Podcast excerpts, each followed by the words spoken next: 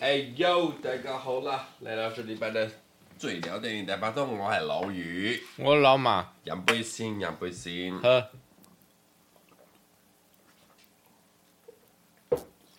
我跟老马将近一个月没见了，我们刚录完《无间道》第二集的上集嗯，上集不是啊？啊，对不 起，将近一个月没见了。我我最近有发现，我好像久没录的话，哦，再录的话那个状况会比较好。哦，是吗？ 是因为我们两个都太久没喝哎酒，就比较不哎 care，你知道吗？我我真的有一段时间没喝了，就太比较不工作 care，太比较忙不，care，比较不 care。所以我真的酒精以后那个比比较嗨。 哎，确实，确实，确实。当然，作品好不好是是是有差啦。刚好我们延续到《无间道》这个好作品，啊，对，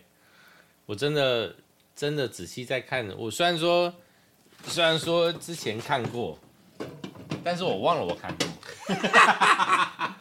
我忘了我看过这是那个感觉是什么？就是哎、诶这个画面、这个场景我看过啊，我我确定我看过啊，但是为什么剧情我一点都不了解，就是我忘记了？然后呢，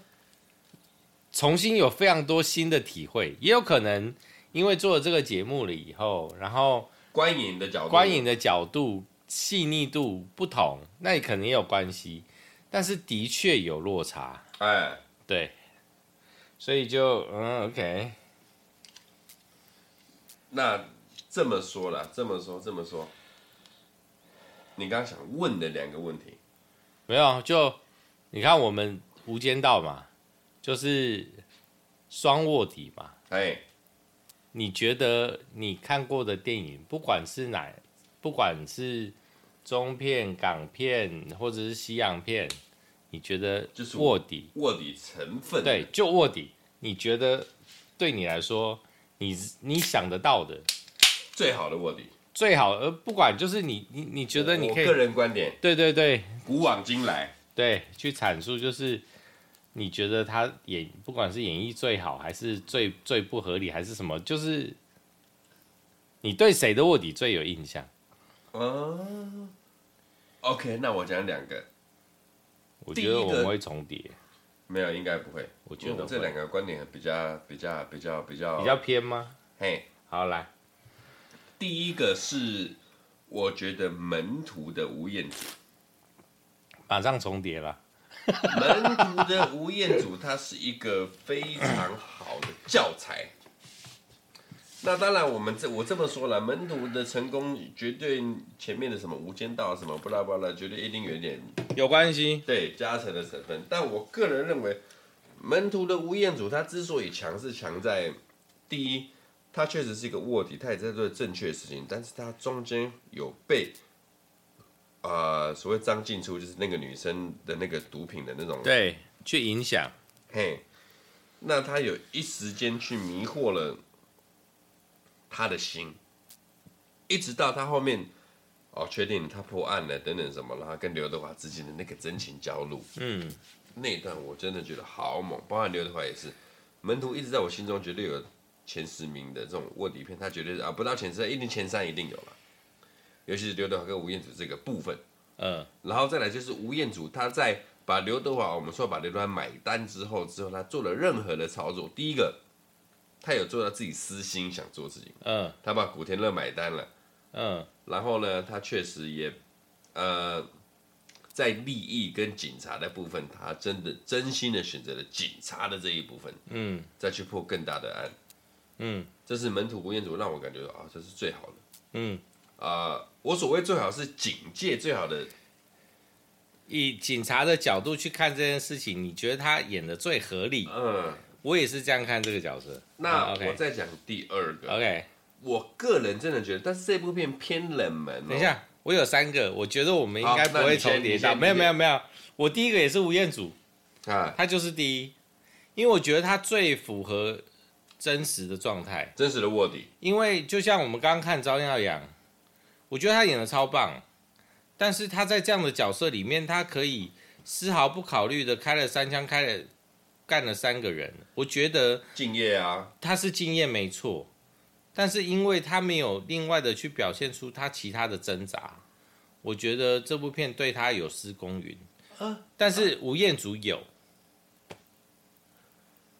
你突然讲到这个，我突然讲那个更冷的，这是我刚没想到。你哦好，没问你讲题吧。我们都讲完第一个嘛，来， OK，你第二个我是什我我么？没没没，这不是我第二个，这我额外插花哦，外好，那那你插花外读哦啊。 ，OK，完了。吴彦祖跟曾志伟曾经有做过一部片是《知法犯法》，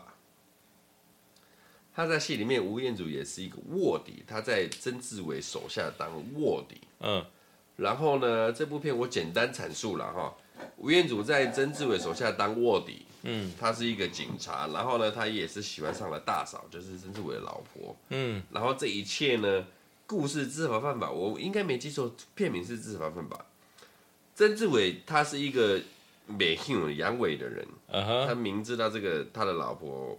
不会给他幸福，对，好、然后他也看懂吴彦祖是一个呃跟他老婆有点小眉来眼去的，嗯哼，我放给你，因为啊，他是一个很明事理哦的，，我好像知道这部片，他是一个很明事理的老大对，啊，确实老婆有需要，我就给他老婆有需，要就让老婆嘿去这然样，后他也很你们喜不要欢太吴彦夸祖张就好了。哎、他也很喜欢吴彦祖这个小弟，甚至他最后他还很摆明的知道他就是一个卧底，嗯，但是他很清楚的知道吴彦祖，他绝对会改正归邪，嗯就是他很明确的有释放出我所有东西都会给你，嗯那自己名跟利你自己选择。嗯那当然，吴彦祖后者选择的利，嗯选择了黑社会这个部分，嗯，但是他在选择黑社会这个部分之后，曾志伟也部分是在测试他的，就包含像《无间道二》张耀扬这个感觉，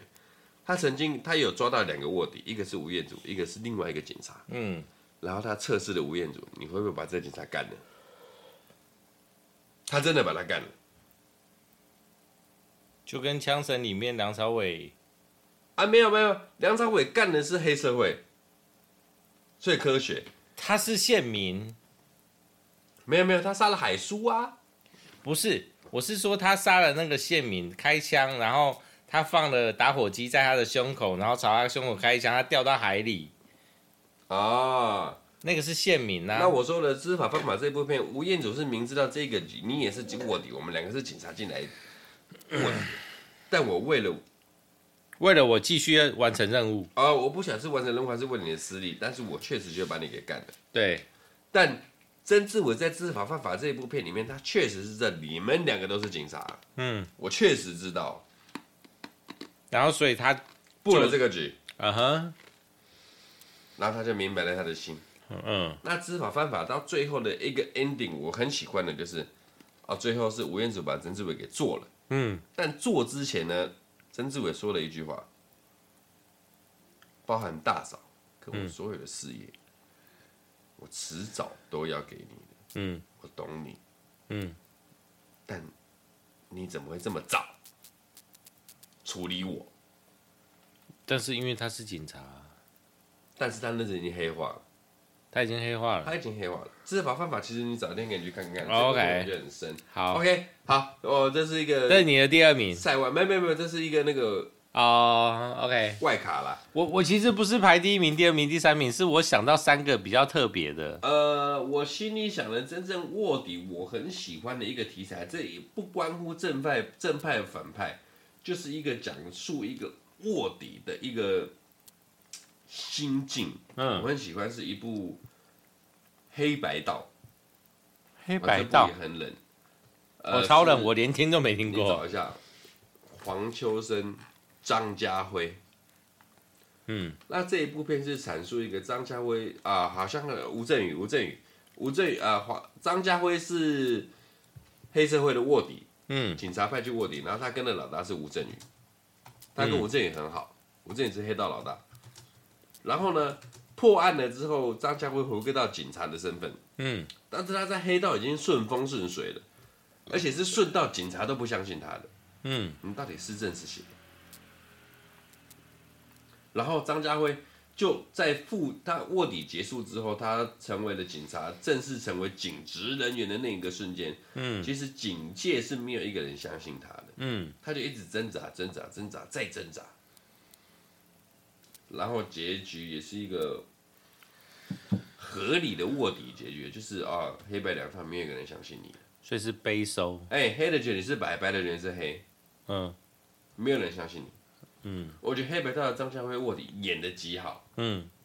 有空你可以去看一下。这已经不是正派反派了，就是一个你成为一个卧底私下的一个牺牲品，嗯的那种感觉。嗯哼，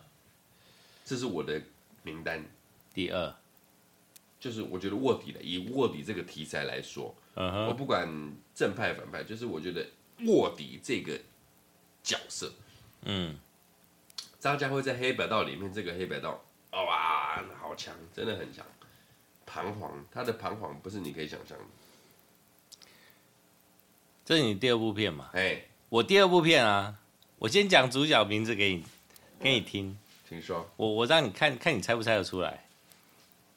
那个刘德华跟梁朝伟，这两个都是卧底，这两个都是卧底，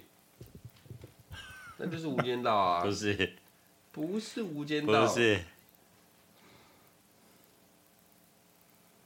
那就没有啦，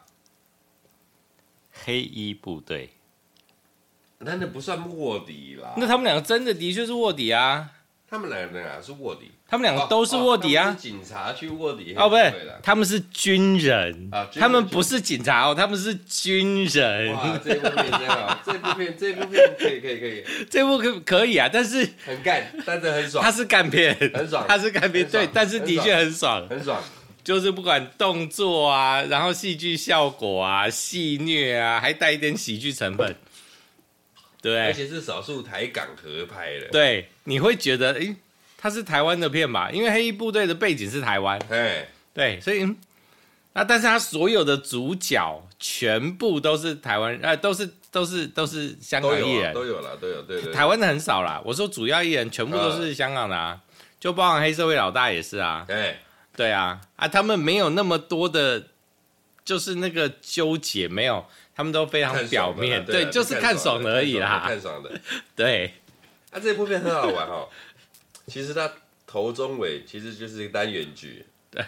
哎，差不多，差不就多，前面是一个军中的生活，然后那中间全部东西都卡掉，然后把刘德华丢到那个刘德华丢到大哦那哥个，女儿那边，对对对然后就是一个另外一个单元，就是谈情说爱的单然后元，他们就进来。哇，这也是一个哇，这一部片它是干片，但是它很好看哦，真的很好走，这看部，片很好笑，啊对我很喜欢，我很喜就欢是这部片那个疏解压力它还属于那种还蛮不就是错你那的种，第四台转到你不会停的那一种啊，， 对你知对道吗对对对， 他又很紧凑，所以你看第二名。啊，可以两个都是卧底，你看哇！给我过刚突然想到，我就觉得哇，这部片一定超屌给。过给过给过给过给过，你第三部片我没有了，我就这两部而已。你没有，我第三部有一部，但是这个不是，这个是讲英文的片，讲英文的片，它是一部系列电影，嗯，总共有七集，有七集吗？七集还是八集？零零七啊呀，不是，讲卧底，他的确算是卧底，没错，但是他不在于他不是警察角色，他只是在那个世界价值观里面的正反派。不解。哈利波特、哈利波特史内普，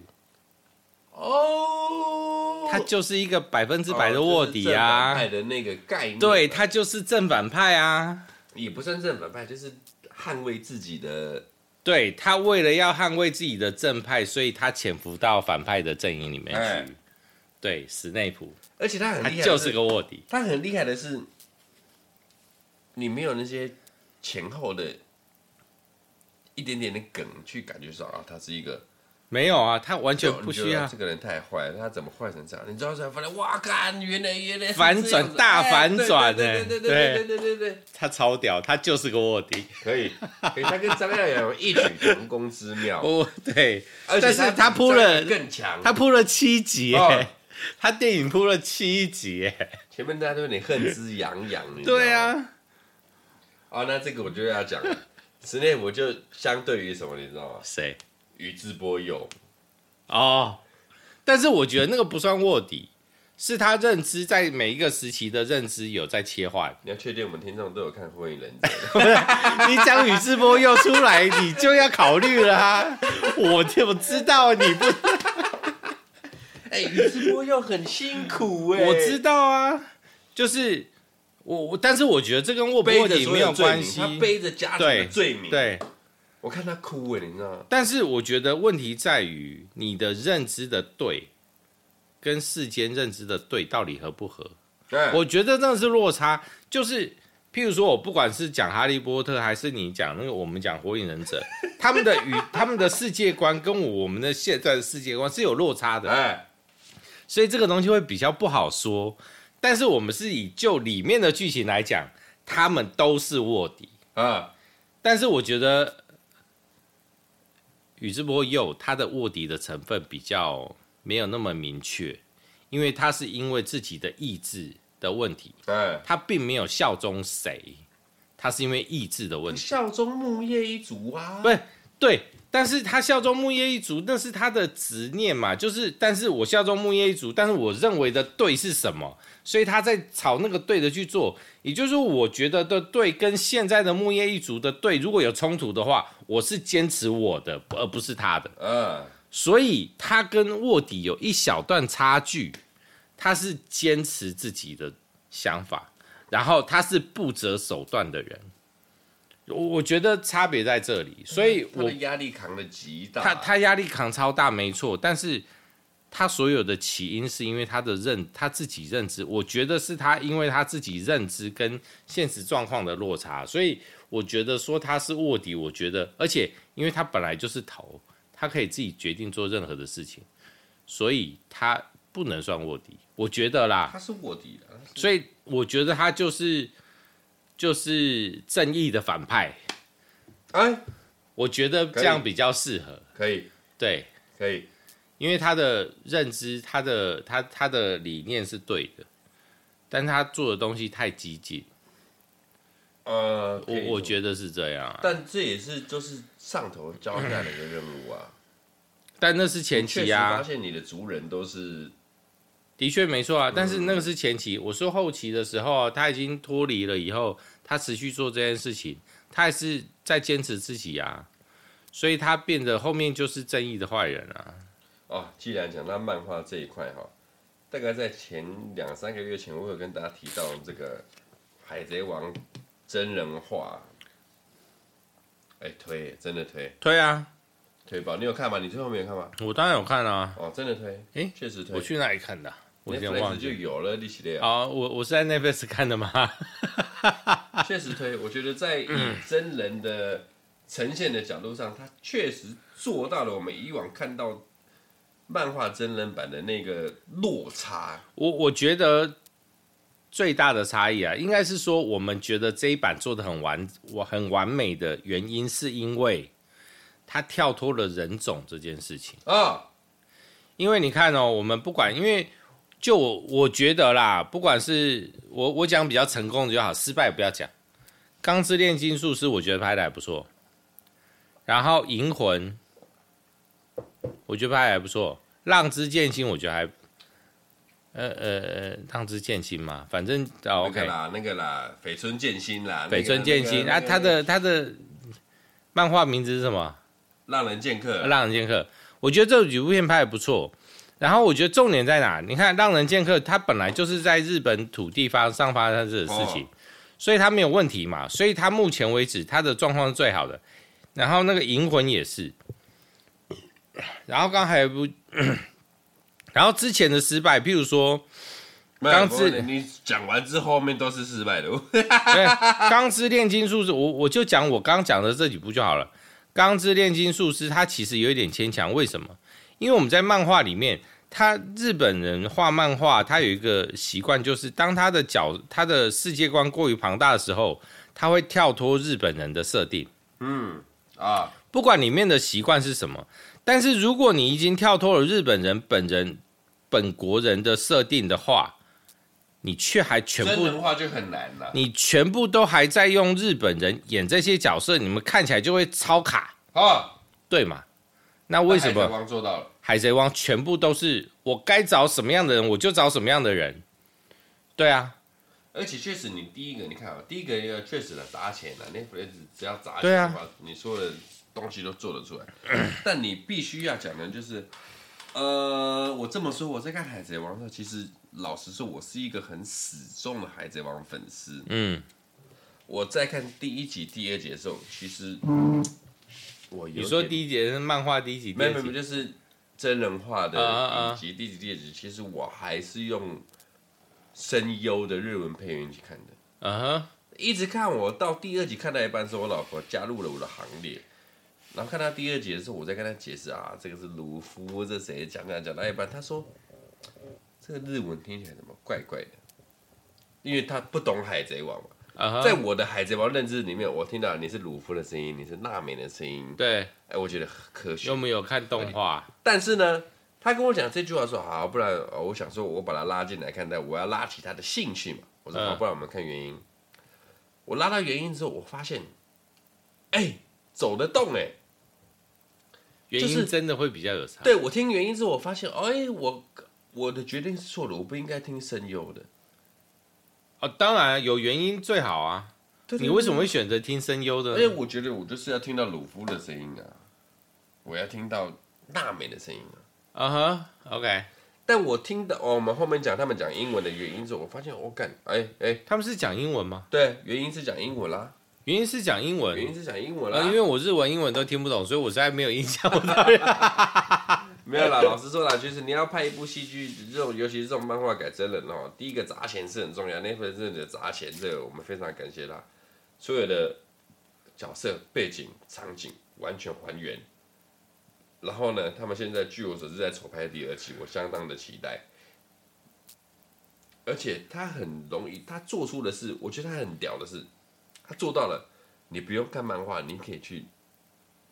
理解他。我觉得这个才对吧？对如果说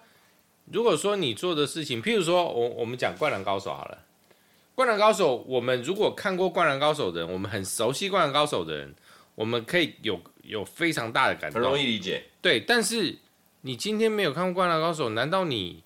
感受不到他的感动吗？我觉得你绝对百分之百感受。没有，我觉得他感受不到百分之百是对的，但是他可以感受到百分之六十，哎，但你差的那个四十趴就是关键啊！但是这样就够了啊。我觉得不够。没有，我觉得这样就够了，因为他的受众本来就没有办法去设定嘛。而且我讲难听一点，我们每次在讲最后一句话，樱木讲的那句话，他为什么电影里面直接把那句话完全从头到省略尾掉都没有出来？那一句话在这部电影里面从头到尾都没有出现，但是知道的人就是知道，不知道的人就是不知道，因为他要让这部电影变成经典。但你知道的人，你就会完全，他会完全投入你会，枯萎我们的那个能量你会枯欸萎，我们的那个能量会直接冲到百分之一百二十。但是你不知道的人，你知道你看的这个非常精彩，它的不管是它的配乐啊，然后它的那个节奏啊，你都可以深入其境。我就算不知道，我也可以有百分之八十的感动啊。应该六十而已啊！我觉得那我我觉得看人啊，那那真的不一定。但是我觉得这部电影算成功的，因为就算没有看过《灌篮高手》的人，他去看这部电影，他也会觉得很好看。我觉得这超合理。只是说，他给我们这些生粉一个福利，哎，我们可以让我们的情绪这是冲到解一读的啊全百国分之一百二十。全国大赛这个就是以前当年大家的一个切身之痛，你知道吗？我我我我我觉得再说，就那一句话，好，他可以把我们的那个情感整个这样拉起来。全部缩在一起。对就问题就是重点他是不讲，就是他全部消音啊，然后这就是重在点。那个几秒钟、两秒钟的那个樱幕的那个没那有，个他想画要做面到的是停你格，，他想要做到是你跟他一起讲，对啊，同步讲是哦，左手只是辅助，哎，这就有了，对中了，对中了，中对了。对，所以这个是共鸣嘛。我跟你说，上之前有一部电影也可以产生共鸣，那个 Michael Jackson 死了以后，最后一舞那个，他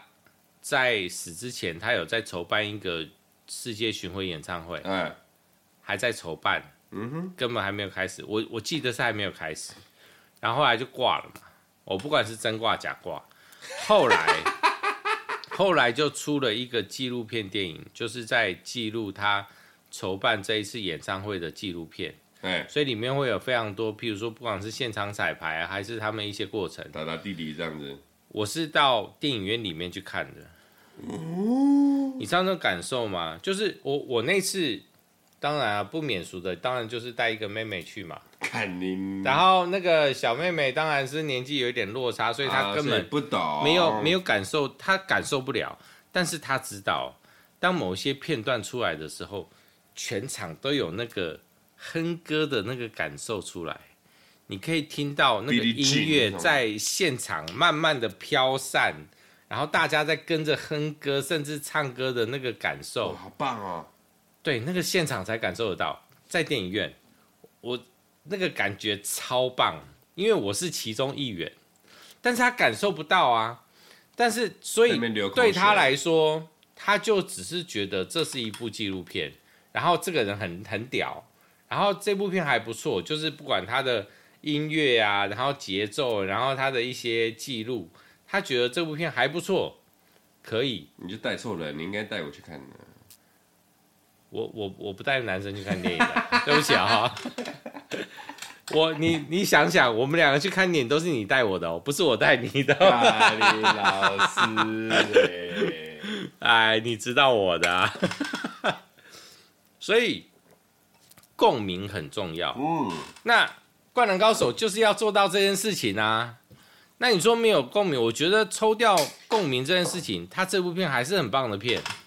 确实，但是共鸣这件事情会影响超多，然后但是也因为《灌篮高手》本来就是一个世代的记忆，哦，有超多人就是超迷。但是我说真的啦，记住这句话的人比例在少哎、我觉得再多哎，没有，我觉得在少，因为我们会讲出来。十个有看《灌篮高手》的，我跟你讲，三个人可以讲出来，差不多，不会再多。我说有看哦，而不是深看哦。很多女孩子有看过《灌篮高手》哇你啊，讲到这个深看哦，你知道刚全国大赛啦，当年的单行本啊，据我所知，全国大赛就是到二十四集到三十一集，从对丰裕到对三王高野这两场全国 大赛，我大概翻了大概一百次应该有，啊，我没有那么多，但是我针对三王，我至少看十次。真的，哎、你那个会无法，我你你感受到那个没有任何音乐，没有任何动画，你光而且我们是翻翻漫画、光啊，翻页你就可以感受到那个感动哇！我真的觉得那个不是现在看剧可以追的，因为我们看剧，我们追剧是我们了不起就是调啊、现在正常数，然后一点二五，然后一点五嘛，啊，我们是调速度，但是我们还是在跟着它走啊，哎，它只是比较快，但是我还是跟着它走嘛。但看漫画不是，我今天翻过去，感受不够，我还会可以翻回来，哦然后翻过去再翻回来，翻过去，我们就是完全在控制自己。所以我其实到现在，我都还是最喜欢翻实体漫画，我也喜欢，我对真的很喜欢。就是连其实很多人现在，我们有时候在，比如说不管是追动漫什么，我们在看那个电脑，然后就是它有电子翻页，我那个感觉都没有到没有纸本对翻页那么爽。确实，对， 看那个真的是爽度，而且你会觉得说，哦，它都是静态的，没有它的想象空间因为更大，所以我没有碰过哪一部，就包含到现在就是以以以那个呈现来讲，风评最高的《鬼灭》的漫画跟动漫，对我来说，因为它的动漫画的超好。哎，确实，对嘛？但是就算是他，我都会觉得漫画胜一筹，嗯，合理，科我学，还是会选择漫画。科学，那只是因为你知道现在太忙，没有时间去找漫画，我们只好用动漫来弥补自己的那个，确实我也比较喜欢漫画。而且可以全部自己去控制速度。我觉得这件事超爽。确实，漫画哈，它有它特别魅力的，而且其实你注意看，漫画呢，它很多的东西都是像你刚刚讲的，我们自己有很多想象空间。对啊，就像小说一样啊。嗯，其实我最喜欢看的是小说啊，像那个《攻壳机动》《不知道，黑寡妇》演的电影《知道，攻壳机动队》哦我知道攻壳机动队》有有有是他演的啊。他是先，我忘了是先有小说还是先有漫画，但是他有漫画、有小说、有电影。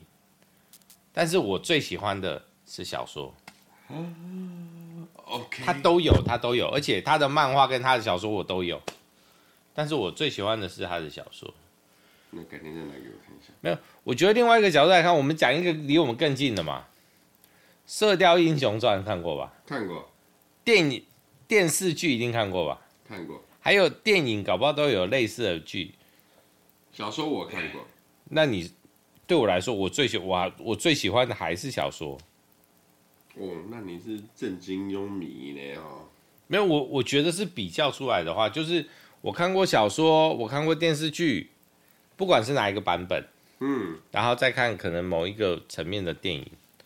我觉得整体比较起来，我最喜欢的还是小小说。说，啊对，当然原著嘛，它是原著啊。第一个它是原著啦，我不管后面有没有改编，就第一个它是原著，再来是文字，它的让想象激发空间想象空间会更大。啊，这一道是对啊，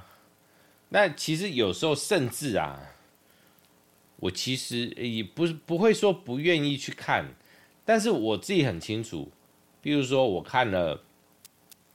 射雕英雄》，呃呃，我我讲呃张无忌那个叫《倚天屠龙》倚呃，《天屠龙记倚天屠龙记》，我我先看了《倚天屠龙记》小说，我有自己一个幻想的世界，嗯，然后结果我再看了《倚天屠龙记》的某一个版本的电视剧。嘎不上，我一开始会嘎不上，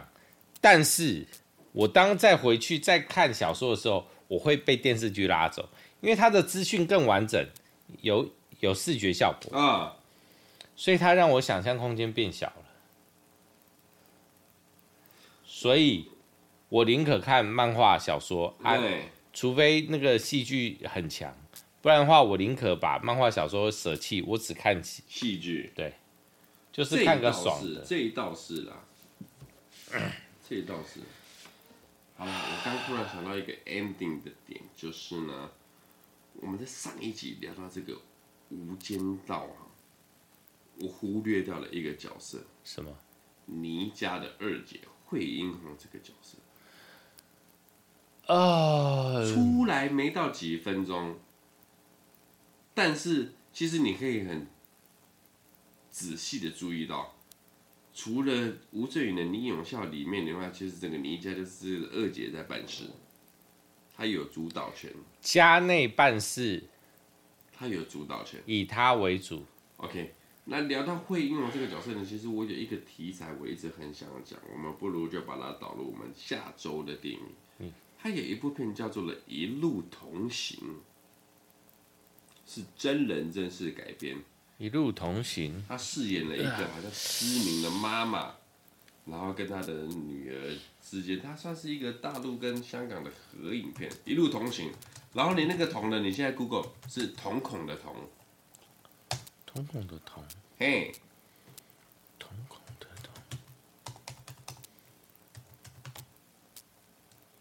这一部片我蛮喜欢的，惠英红下去演绎的。其实她在这部片里面很实力，他到哪都很实力啊，只是他有没有去真的去演出来而已、啊。有。有这部《一路同行》，因为呃，应该我也是在脸书上得到这个资讯，有时候看到那种快速讲述的演绎的，类似古阿莫那种的。嗯，我大概看了三十每份，我觉得哇，这部片我不应该看这种古阿莫的，我应该认真看完。嗯，这一部《一路同行》我很推，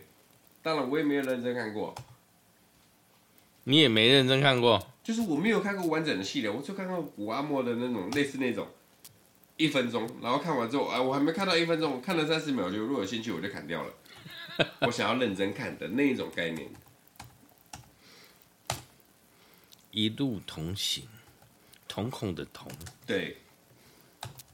对不起，啊因为我刚突然这忘边记，现场解说一下哈，老马他是打无虾米 的，他那个瞳孔的瞳，他绝对打不出来，不是因为我忘了怎么写。所以啊，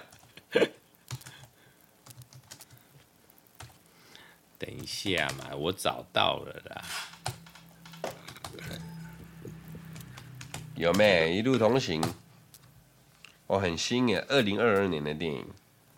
二零二二啊哈，吴这千部语片我欢很迎推红，，我很推耶，我只看了那种古阿莫推的三五十秒，我就决定我一定要看这部戏。哇，亲情向心力，绽放尊严人生，感觉就不是我应该看的电影。OK，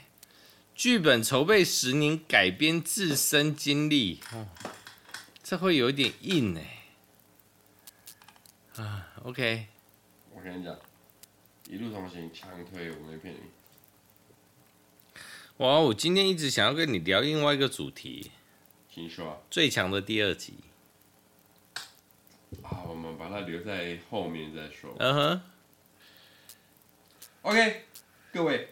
咱们下个礼拜呢就来聊惠英红的这一部《一路同行》，好哦，一路同行没问题。因为哈、我们我们要新旧新旧聊了，我们的上前几集都讲这种两千年、一九九零、一九八零，这一次就来讲一些二零零二年的。没有，大家才有同感啊！没有看过，我这部片我也没看过啊，我应该没看过吧？其实我不知道。我都没看过了，啊，你没看过没有，我就跟你讲，我刚就是看那个国王，哦我就把它按掉了。哦？ OK，就这样了，我们就新旧新旧掺着讲了。好啊不啦，是说在凑以前电影多好啦，现在的电影其实也都有好电影啦。哎，不是臭电影多好，以前电影真的经典的都是以前的电影，那现它在需要电影它需要时间去累积发嘛。酵，发酵，发酵。对啊，